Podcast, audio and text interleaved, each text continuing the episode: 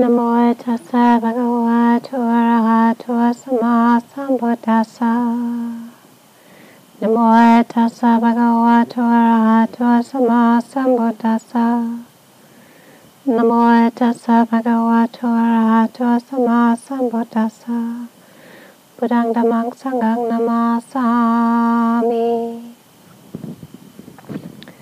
So I feel a little bit funny having a computer in the shrine room.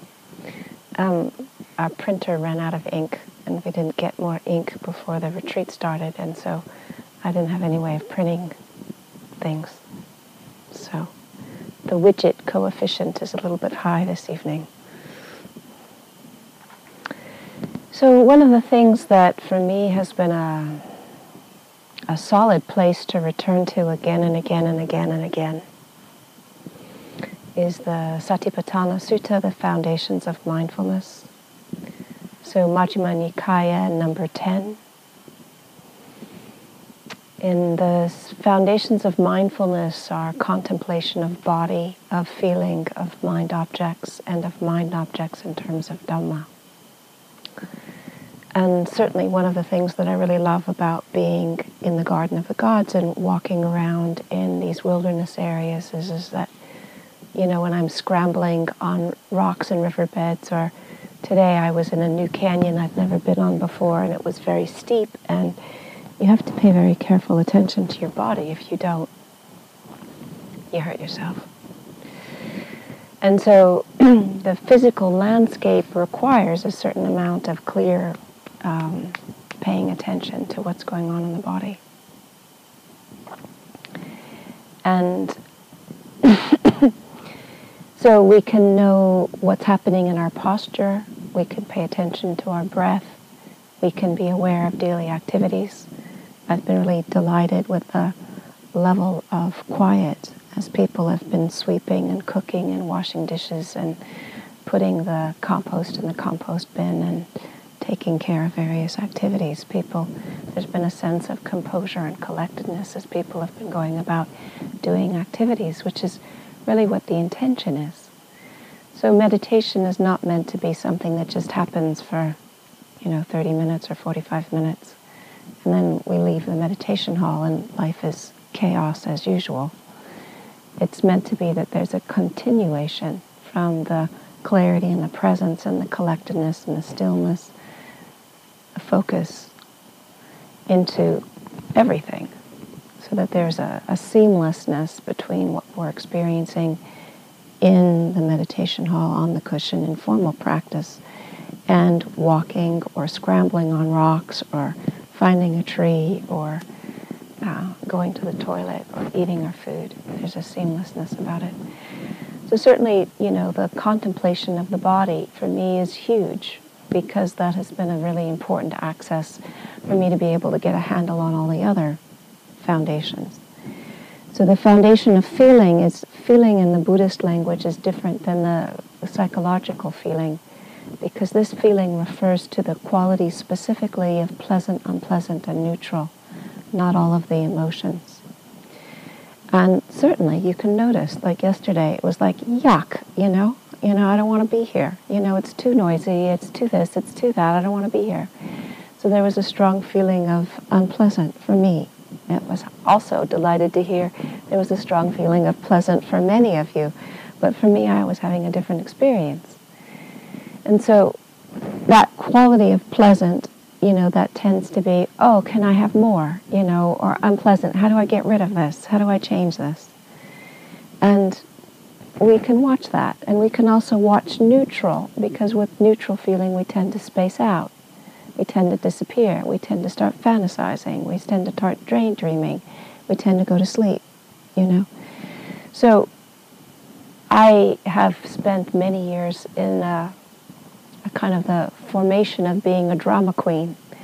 And the drama queen formation, you know, ordinary experience, things that are not intensely pleasant or intensely unpleasant, it's terrifying, it's horrendous, it's, it's dreadful, it's worse than death, you know. And so life would oscillate from like these extremes, boom, boom, boom, boom, boom, boom, boom, boom, because anything, anything that was in that middle range was just like it felt like I was dying, you know. That if it wasn't extremely something or another, I felt like I was dying. And I don't remember when or how or what it prompted me to start paying attention to neutral. But the reality is, is that neutral actually takes up the vast majority of our experience. And that when I pay attention to neutral, life turns into much more color and 3D. And, and then I, I don't have to go into these extremes. The drama thing begins to steady, even out because I'm feeling more full with just, you know, the contact of the clothing on my skin or, you know, the wetness in my mouth or, you know, the, the sound of, of, of the chipmunk moving.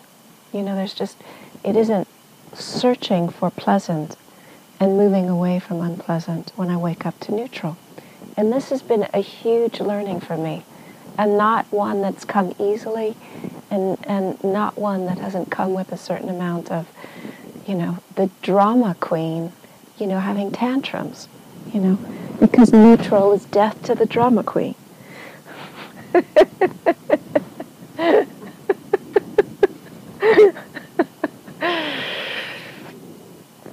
so, you know, notwithstanding, neutral has come a little bit more alive and with good effect. Now, one of the things about the foundations of mindfulness that I really love is, is that in the third foundation of mindfulness, when we start opening up to mind objects, you know, feelings of uh, sexual desire or ill will or feeling of exaltation or contraction or feeling of, of joy or feeling of sorrow or sadness, you know, one of the things that I really love about the third foundations of mindfulness, the way it configures in the Satipatthana Sutta, is that there's no judgment. It's not like, you know, we're supposed to be kind and loving and patient and wise and energetic, and we're not supposed to be lustful and angry and aggressive and sad and resentful. There's a sense that, you know, it's all here, it's all stuff that can be known in awareness. We don't need to make a judgment about the good stuff and get rid of the bad stuff and, and, and, and create a war between the stuff that we think we should be experiencing and the stuff that we think that we should be getting rid of. And for me, this is like, ah, oh, this is such a relief because I don't know about you, but I had this long list of things that were okay to experience and things that were not okay to experience, and, and there has been a war, you know I'm trying to organize my internal experience so that I was feeling the things that I thought were on the right list and get rid of the bad list, you know. But, you know, it's like I don't have a magic wand where I can go whoop whoop and it just disappears. You know, like um, Pete Seeger was singing Abiyoyo, you know, the monster, and they had this wand that would go whoop whoop and Abiyoyo would disappear well, there's no whoop whoop to make it just go away, you know, to make our sadness go away or our resentment go away or our whatever go away. And so, first of all, learning to accept it and learning to watch it, learning to bear with it. And then, when we are able to do that, then we are able to have more capacity to be with it in a way which is skillful, rather than adding an extra layer of wanting what we want and not wanting what we don't want, which is another layer of desire and aversion on top of the original thing. So the third foundation of mindfulness is like freedom, freedom song, you know. It's like hallelujah, I'm going home, you know. Because it's like whatever it is that I'm experiencing is okay, it's welcome, you know, or it's okay. Now the fourth foundation of mindfulness is looking at things in terms of categories of Dhamma. And one of the first categories is hindrances. So yesterday I was talking about how we really don't know what we need until we have some measure of collectedness. When our minds are all scattered and all over the space, when we're too dispersed, we, we don't have much resource. We don't have much, we don't know what we need. We don't know what's going on. We don't, we don't know where to place our attention. And so one of the number one things that we need to pay attention to in related to our collectedness is the ways in which desire is actually taking hold and hijacking our minds. So in the third foundation of mindfulness, everything is okay. There's no judgment. In the fourth foundation of mindfulness, we're looking at things with refinement, not with judgment, with discernment. It's different. It's different. Discernment is different than judgment. So when hindrances, you know, the force of greed or the force of ill will or the force of sleepiness or doubt or anxiety and restlessness are have got a hold on us, then our mind's capacity just to drop in and be present with what is arising is considerably reduced.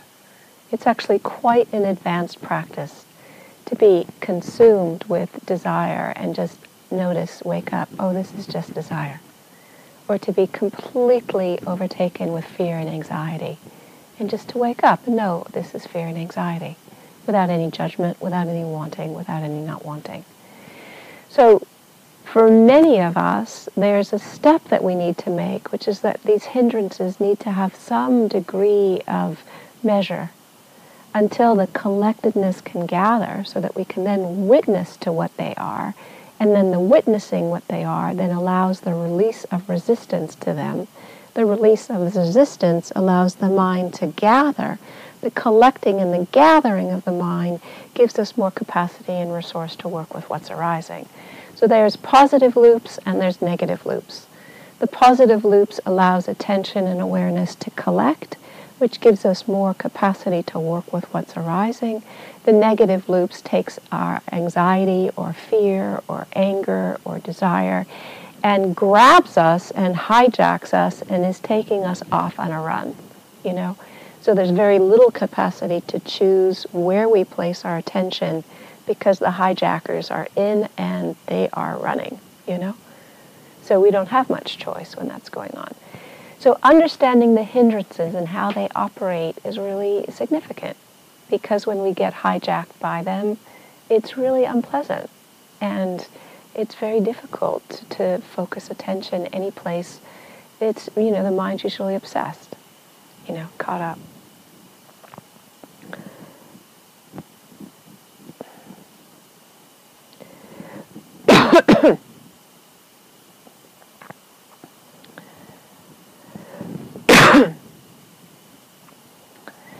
so when we look at desire or lust,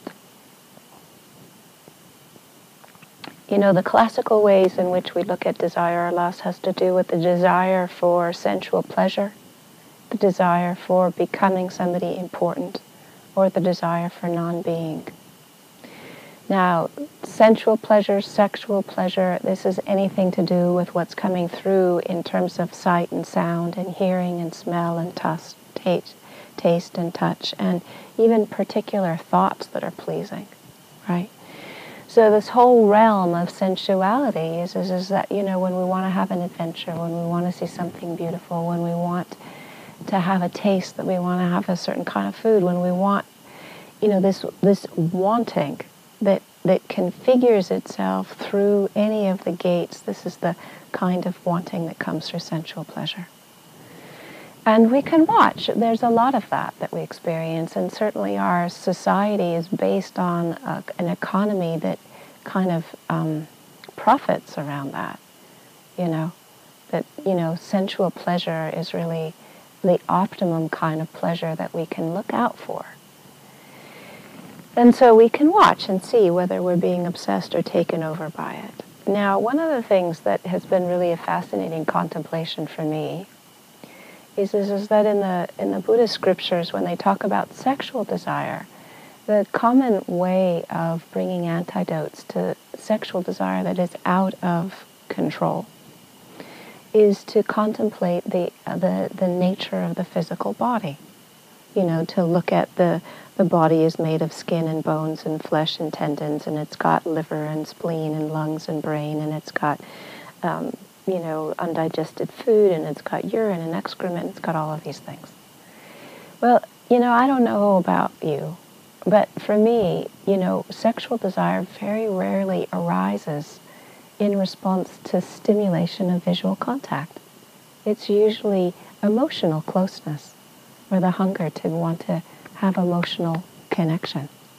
And so the physical desire to be sexually intimate is not triggered by me visually And I don't know, but I'm pretty sure, or I'm suspecting, imagining, that this is a gender thing.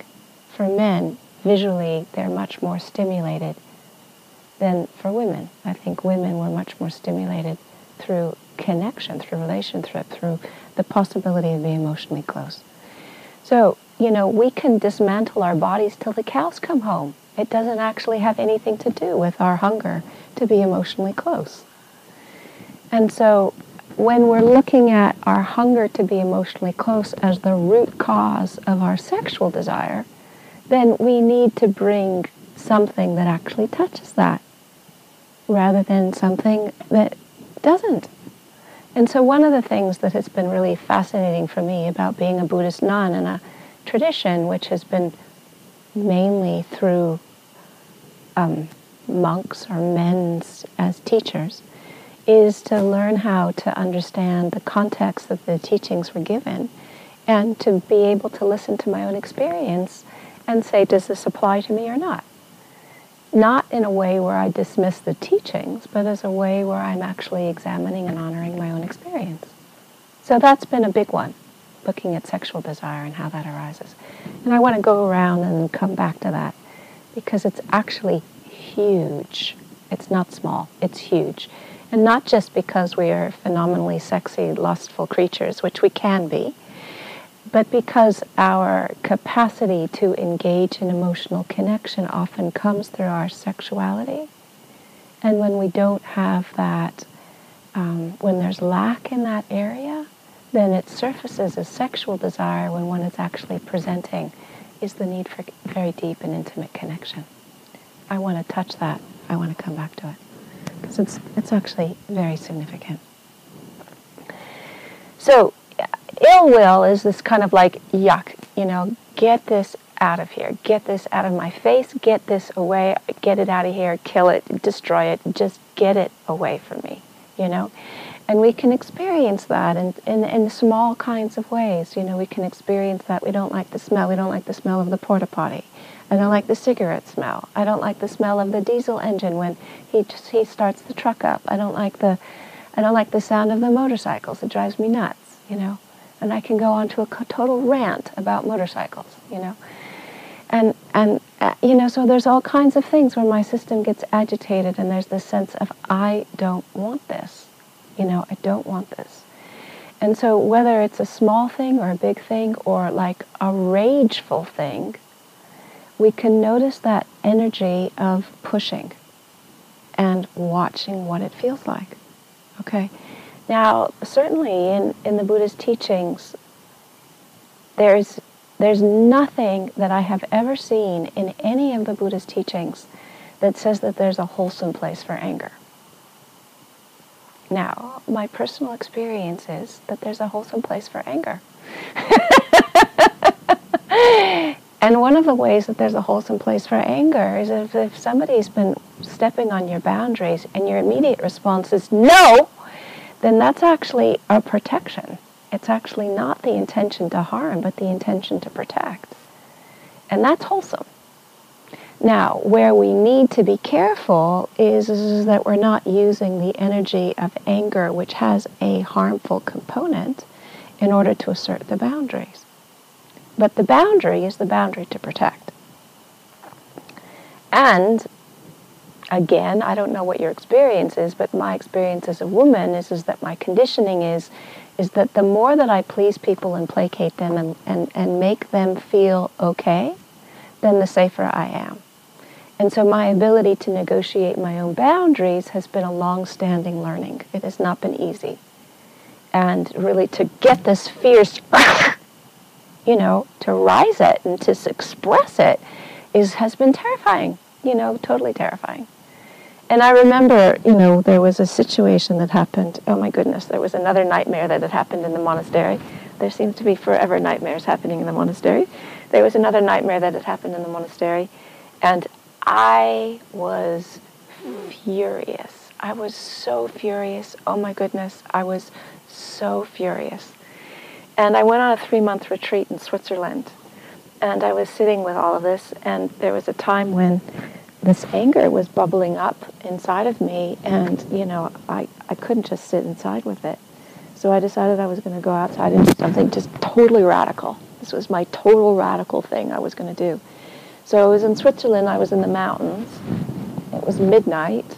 It was 15 degrees below zero. And I went and I took some incense and some candles and I made a sacred space and I said, you know, may this be for the benefit of all beings. And I took some rocks and I threw them and I cursed. And that was like my totally radical thing because for me, up to that point, to have access and actually express anger was completely terrifying because my relationship with anger was totally twisted up. You know, it was totally terrifying to know it, to own it, to express it, to have it. And so it, just to do something as simple as throw rocks and curse, I was, I was half positive that the earth was going to swallow me up, you know. It didn't. I survived. In fact, I felt much better afterwards. But it was, it's a long process for that kind of twist to learn how to feel the safety and to feel it, to know it, to allow it, and then to release it in a way where nobody's going to get harmed, you know. And so for people like myself, where I have, I have stuffed it, you know, stuffed it in my bones and my immune system and my, you know, I've stuffed it. Then for me to learn how to, um, to hold it, to know it, to name it, and to release it is a long learning for other people who are good at just lashing out, you know, who are quick-witted and sharp-tongued and in a second they just lash out, they need the opposite. They need how to contain, how to let that energy come and, you know, and do what it does, but to not let it out. They need the training and the opposite. And when I was in the monastery, I was a work nun in the workshop, and one of the monks built this amazing wood-burning stove, which was like six and a half feet tall with this huge lid that he had welded so that you could open it up and just take a trash can and dump, you know, stuff in it. And I would take um, paint thinner and keep it when I'd clean the brushes, and I'd save all of the scraps. And then we had trunks that were four feet high, and I would take a whole trash can full of trash and four feet high logs, and I'd take the paint thinner, throw it in, and torch it with a match and the whole thing, it would it would vibrate and shake and it would turn red hot and there was like this monster vibrating and shaking. But the thing was built strong enough so that it didn't crack open and the fire didn't spill out on the floor, which is like there was never any chance where the building was going to burn down. And when anger is released, it's discharged without any conscious awareness of what's happening terrible harm can happen. Just really terrible harm can happen. And certainly, you know, all of us have known what it's like to be blasted by somebody's anger and how dismantling, dysregulating, how totally damaging it can be. It can take a really long time to recover trust when that happens.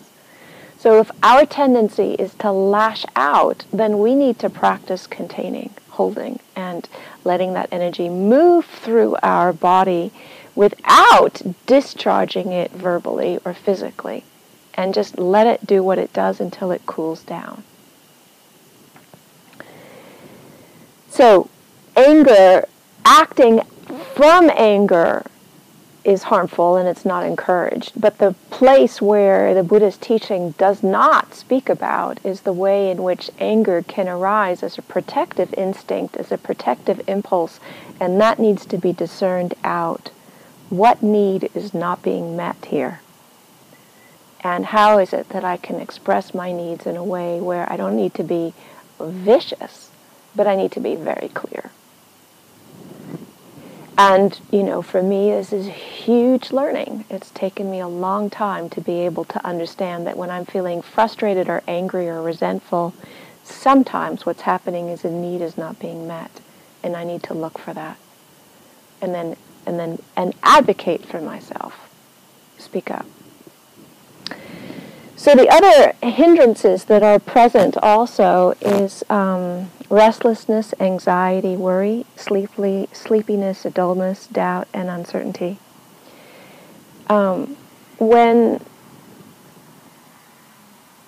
when we're looking at sleepiness or sloth and torpor, certainly one of the most important factors about the increase of this is the attention, the in the unwise attention to feeling sleepy and dull.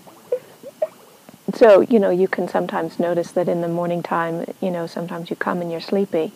And because everyone is sitting still, we think that we're just supposed to sit still. And so the mind can be very dull and sinking, and we're just sitting still because everyone is sitting still and we're not actually working very skillfully with what's arising. Now, we have an implicit assumption that because everyone's sitting, we're supposed to be sitting, which is incorrect. We're supposed to be attending wisely to what's arising. And so if our sitting is actually not conducive for us, it's totally acceptable to stand up quietly and to work with standing posture rather than just sitting posture. We can open our eyes, we can pull our earlobes, we can raise our hands over our head, we can take deep breaths, you can focus on the candles, you can imagine the sun. And if you're still falling asleep, you can go outside and walk outside in the fresh air, which will most likely wake you up because in the mornings it's been cool. So we are encouraged to work with it rather than just to fall into it.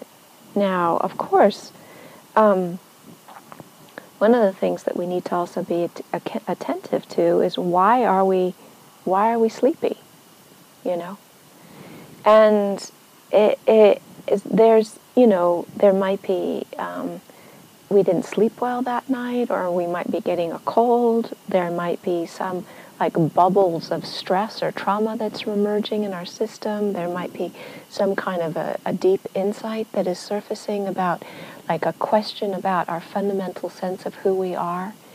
And with each of these different things that can actually manifest as sleepiness, they require different remedies. So this is not a one size fits all kind of a practice where just because it's sleepiness, there's just one response to it. What's needed is to develop the discernment to try and begin to figure out where's it coming from. And, you know, if we're exhausted, if we're sick, that usually we need to rest. If there's a trauma that's arising or some kind of a thing that's an existential question, you know, for me, when that's the case, what I need to do is to give myself carte blanche to rest as much as possible and then just to keep affirming that I have the resource to deal with whatever is that's arising for me, you know. And so with each different kind of cause of sleepiness requires a different response. But another thing that's really important with each of these hindrances is, is that noble friendship is one of the consistent ingredients that is um, really supportive. This is hanging out with good friends you know, coming and talking with me. And when we're not in noble silence, speaking with each other, speaking with other people who are practitioners about what's going on. It's a really skillful and universal way of dealing with all of this stuff. In terms of conditions that are conducive to the abandonment of restlessness and remorse, you know, one of the classic ways of looking at that is to is to have confidence in, and familiarity with what the Buddha's teachings are and to ask questions about them. And also to have a sense of familiarity and an uprightness with our precepts. Because, you know, certainly when we are feeling restful, restless and remorseful because we've done something that we regret, then one of the ways of, of resolving that is to be careful not to do that again, you know not to do stuff that we regret again or to make amends if that's coming up and our minds are churning about it. Now, stuff that's in the ancient past that keeps coming up again and again and again and again and again and again and again, then sometimes what we need to do is forgiveness practice for ourselves or making amends practice because it's, it's, it's, it's over. We can't redo that. But, you know, but certainly that can help us, you know, understand that when we transgress in this particular way that it can have a, an agitating effect on the system. And that can help us steer clear in terms of, of, of wanting to be careful when we have choices. Certainly when we're feeling restless and, uh, you know, it's helpful hanging out with people that are calm It's not helpful hanging out with people who are agitated. And again, you know, spending time with noble friends.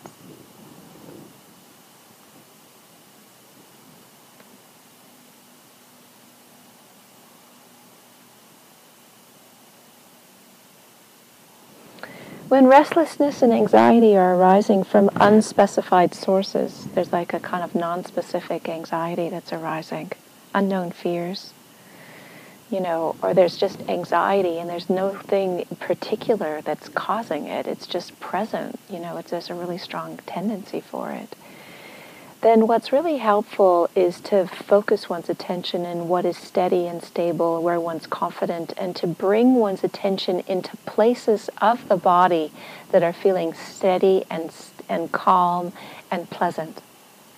And, you know, sometimes when there's anxiety in the system, something as simple as just like rubbing your hand on your tummy and, you know, stroking your head and letting these just very soothing, calming sensations, or rubbing your heart, rubbing your heart and holding your tummy, and letting the warmth of your heart, paying attention to the sensations of warmth at, at the, at the heart and the abdomen, can help shift the, the loops of anxiety and bring one into a place where there's more settledness and more, more calm.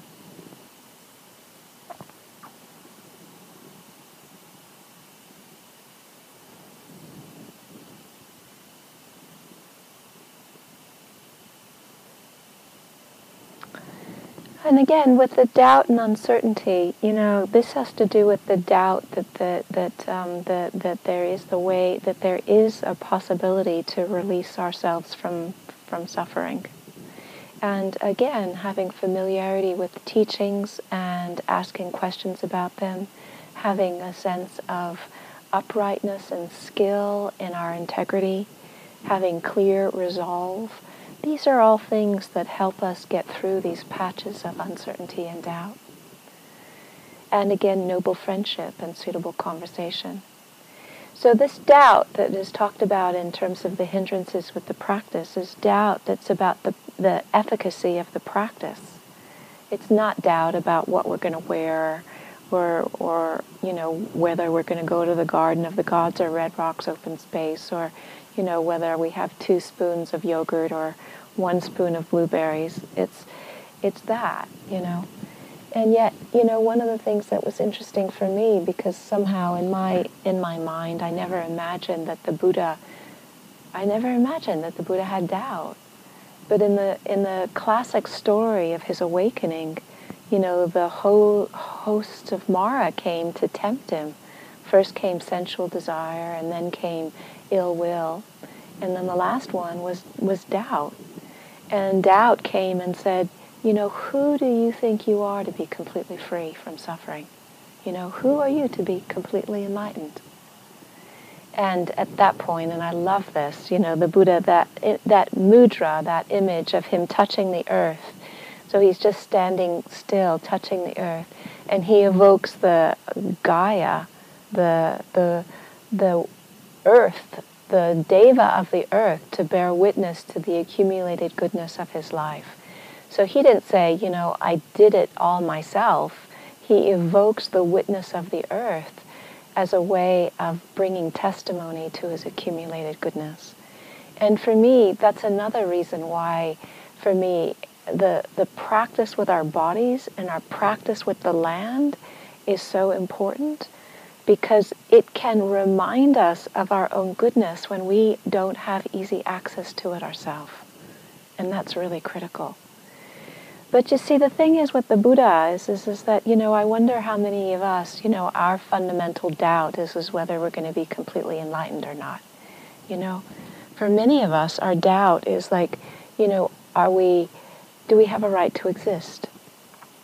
Is it safe to speak up? Is it uh, okay for me to be here? Um, do I have a right to manifest the, the, who I am? You know, so this kind of the doubts that we experience are usually of a completely different order of magnitude than the doubt that was portrayed that the Buddha had of the sense of, you know, is it possible to be completely free from all traces of suffering.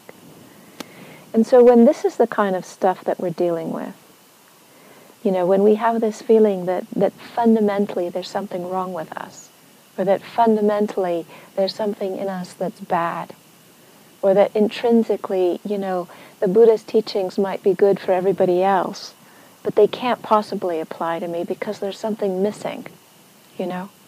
I was born with a missing bit and I can't. It's not for me to be completely free from suffering. I am, I am, I have to struggle with, with all of the sense of lack that I have until I can feel sufficient so that I can actually then be able to apply the teachings. And if this is any kinds of familiarity of thoughts or thought patterns that we have, then what we need to do is we need to remember that the nature of the mind is, is that it's luminous, it's radiant, it's undefiled, it's pervasive, it's entire. There isn't anything in the nature of the mind's luminous nature that is insufficient, that is wrong, that is bad, that is incapable of knowing itself. And so we need to deliberately bring our attention to the quality of what the awakened mind is. Now, I want to talk for a moment about in the chanting that we do, there's three kinds of chanting. There's liturgical chanting, there's sutta chanting, and there's mantra chanting. Liturgical chanting is really singing the praises of the qualities of the awakened mind, the truth, and the Sangha. And one of the reasons for singing the praises of the awakened mind is not so that we worship the Buddha as an external entity, but we can remember the qualities of awakening which are innate. And that these are actually what happens when our practice gets stronger, is that we get access to this. So the liturgical chanting is meant to brighten our mind's capacity to remember. This is radiant, luminous quality of awakening is something that we all have. Now, some have problems with the word Lord and God and all of that, and I'm there with you, actually. I would like to change the word so that it's not so um, agitating, because to me, those, those words don't work for me at all. But, you know, celebrating and rejoicing in the luminous quality of the mind, that's not a different mind than the mind that we have. So that's part of the reason why the liturgical chanting is actually so significant, so that we can remember that. Okay? But, you know, one of the things that has been a strong part of my own practice is this movement between understanding the difference between observing what's arising and interacting and engaging with things. Now, as a meditation practitioner, the strong encouragement is to observe what's arising. After doing that for 20 years and realizing that there were still places where I was stuck, then I engaged with all kinds of different therapeutic practices that helped me look at what was arising from a developmental perspective. And what I've come to understand is that these are two parallel paths. They're not mutually exclusive.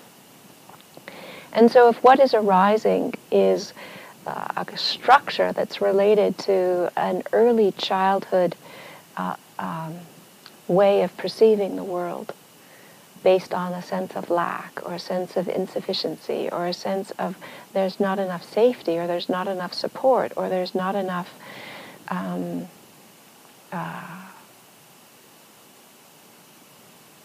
it's not okay to feel what I'm feeling. Then rather than just observe this as an arising in the mind, then what I have learned and needed to do was to engage with that with a counterbalancing uh, attitude that is healing. It's not observing.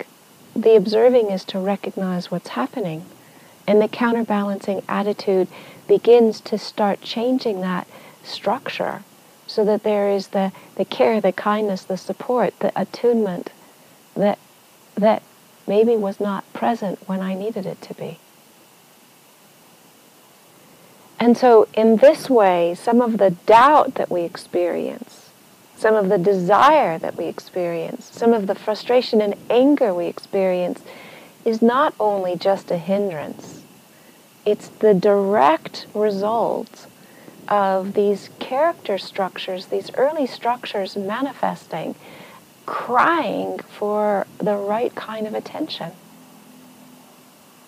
And so when we develop the discernment to be able to understand what's the difference between like rage from an adult mind that's just gone off and rage from a child that is needing something and doesn't know how to ask for what it needs. Okay? As an adult, it's not helpful to let this rage loose. As a child, what we need to do, if that part is manifesting, we need to learn how to interpret the frustration, the tantrum, the rage as a need is not being met and bring the wisdom to be able to know, to name, to articulate, to reframe, and to address what is not being met. So the hindrances on a Buddhist perspective are really clear that we need to keep them from acting out from a developmental perspective, every single one of them often is connected to some kind of very significant need that needs to be attended to. And so, one of the things that happens is, is, is that once we become adolescent and we're sexually mature, our capacity to engage with another sexually is one of the easiest ways that we can be in intimate contact. And if as children we lacked intimate contact, then it's not at all uncommon to have very strong craving for sex. Either that or very strong aversion to sex. And it doesn't have to do with the sex. It's the sex is a way in which we can have the possibility of having that intimate contact. Well, if we're thinking, I shouldn't be having these fantasies, I shouldn't be having these fantasies, I shouldn't be having these fantasies, it doesn't help. But if there's some capacity to discern, the fantasy is becoming because of a hunger to be met emotionally, then we have the capacity to attend to that in a way which is absolutely skillful and completely in keeping with what we're doing here on this retreat. So the discernment that's needed is to look at the hindrances, not just as hindrances which need to be understood and kept in abeyance, but to understand where they are coming from.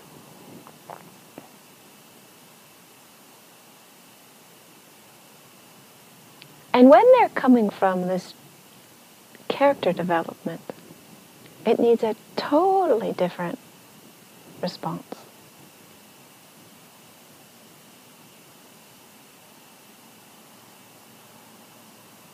And that takes discernment to be able to differentiate. And I have never, ever heard anybody give a Dharma talk that talks about this. Never. And it's been very strong part of my practice to learn how to figure this out, you know.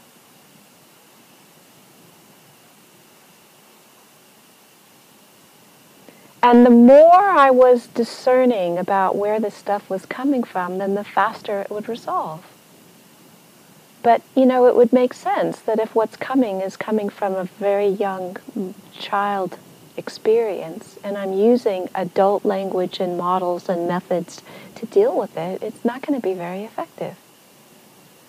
And so, you know, I could be stompy and sulky and pissy for a long time because all of my remedies are not actually touching the root.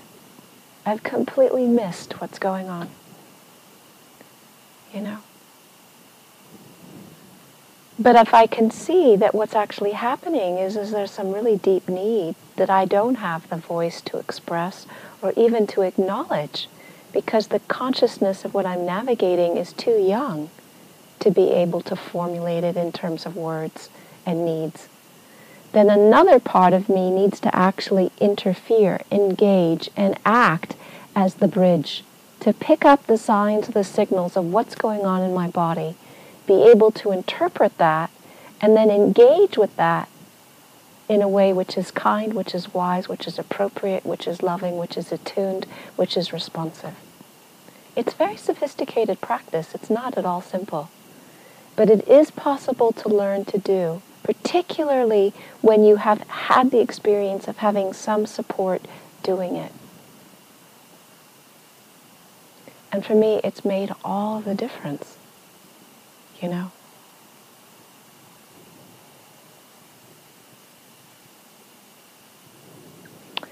So, um, this is my reflection for this evening, and this is more than enough for tonight. So, thank you. Let's get all the widgets to stop.